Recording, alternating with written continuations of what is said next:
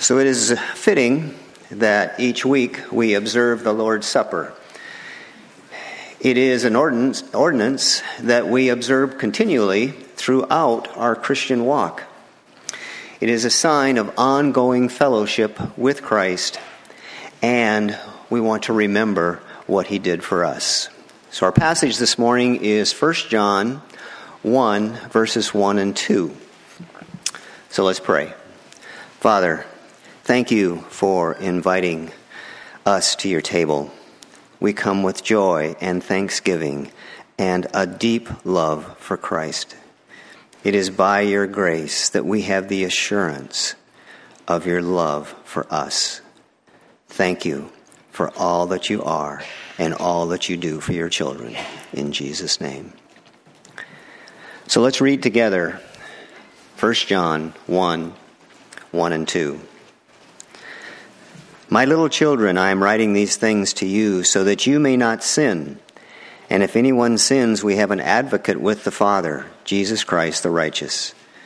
And he himself is a propitiation for our sins, not for ours only, but also for those of the whole world. John is writing the book of 1 John to address the heresy being spread uh, in the church by false teachers. One of the most prevalent heresies was the denial of the incarnation, that Christ had not come in the flesh. One of John's methods of exposing false teaching was to have believers recall the fundamentals of their faith. John expresses the certainties of Christianity in very simple and clear terms.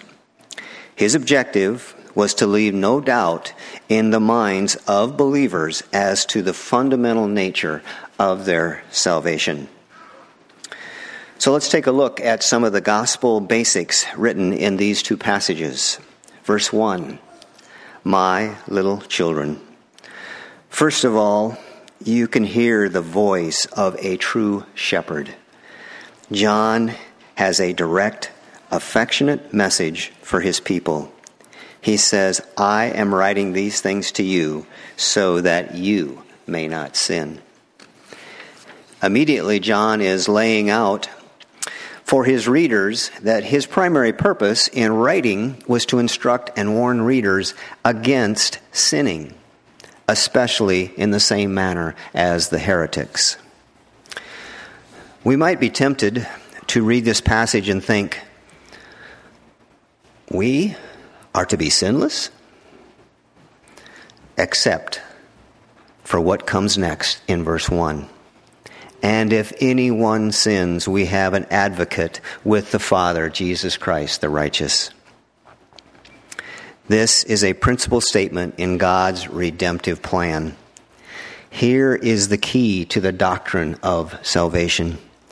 If we sin, and we will, we have an advocate with the Father, Jesus Christ, the righteous one.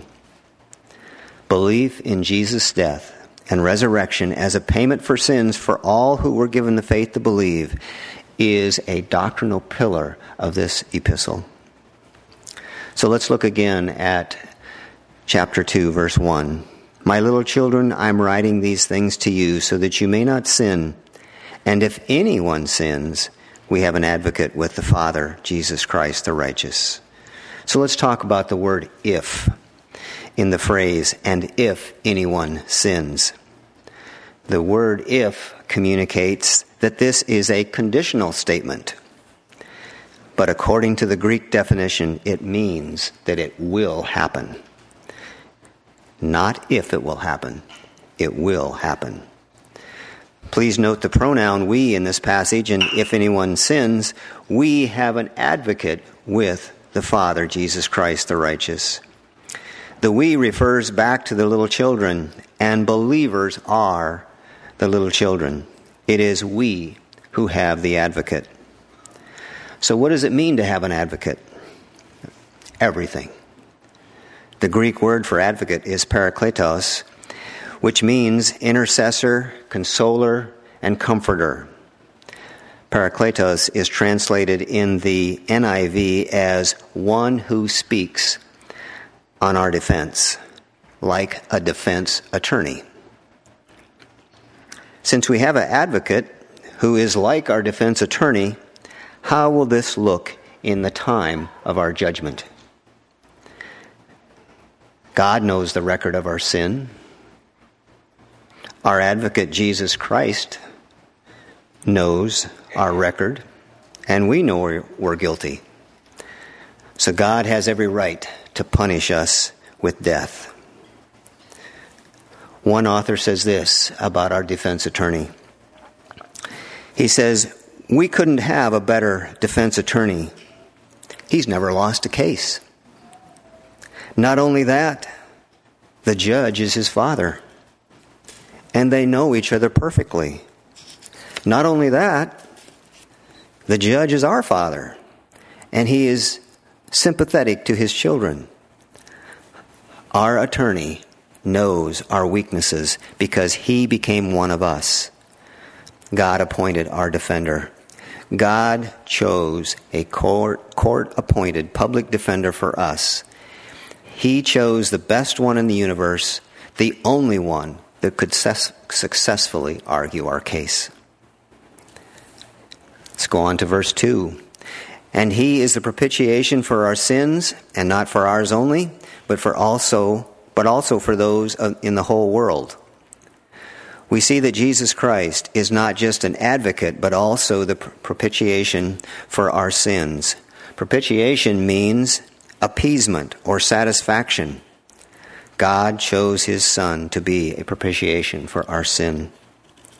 2 Corinthians 5:21 says he made him who knew no sin to be sin on our behalf so that we might become the righteousness of God in him. He took the punishment for every sin, past, present, and future, for all those who would believe in his death and resurrection and would put their trust in him as their savior. He bore the punishment in our place. No one can bring a successful accusation against us because God has already declared us just. Romans 8 1 Therefore, there is no condemnation for those who are in Christ Jesus. One author says this It was not the propitiation of a loving Christ that won the love of God, just the opposite. It was the love of God that sent Christ to be the propitiation. Yes, God is just. Yes, God is holy. But He is also loving. And out of that comes His grace and mercy and forgiveness. What was His motive? Love. Self sacrificing desire for our well being, even though we are utterly unworthy and undeserving. So now let's go to the last part of verse 2. Not ours only, but also for those of the whole world. This is not a statement of universalism. Jesus did not pay for the sins of all humanity, but he did pay for the sins of all those who have placed their faith and trust in him, in Israel, and in the whole world. If you have just heard this message and do not acknowledge Jesus as your Savior, we're glad that you're here, and we would love to talk to you about what it would mean for you to have Christ as your advocate. Also, you must know that the Lord's table is not for you, it is for those who are members of the family of God. So please allow the elements to pass you by. And I just want to add this. As parents of younger children at Grace Bible Church, we appreciate that you are instructing your children in the ordinance of communion. The elders have left to the discretion of the parents the timing of children's participation in communion. Please remember that the primary requirement for participation in communion is that your child has received the Lord Jesus Christ as their Lord and Savior. Even though a child may profess salvation, the decision to take communion should not be rushed into. A genuine faith often requires time and testing to reveal itself.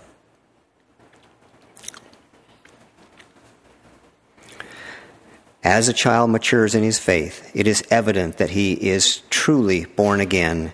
The parents will be able to determine as to when he is ready to fully understand and participate in communion. So please remember, taking communion as an unbeliever may place that person in the danger of God's judgment. If you are a parent that would like help walking through these decisions, please don't hesitate to reach out to one of the elders. If you are a child and you are trusting fully in the death of Christ to pay for your sins, and if your parents are not ready for you to participate in communion, here is what you can do during this time. Continue to walk in your faith. Be obedient to God's word and be in, submi- in submission to the authority of your parents. Men, please come and serve us. You may take communion on your own today. When you, uh, you may take it on your own when you're ready. Please use this time to examine yourself, to acknowledge your any unconfessed sin, and to rejoice in your relationship with your Savior.